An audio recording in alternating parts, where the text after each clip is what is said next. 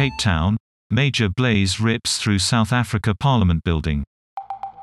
Large flames and a huge column of smoke could be seen coming out of the building on Sunday morning.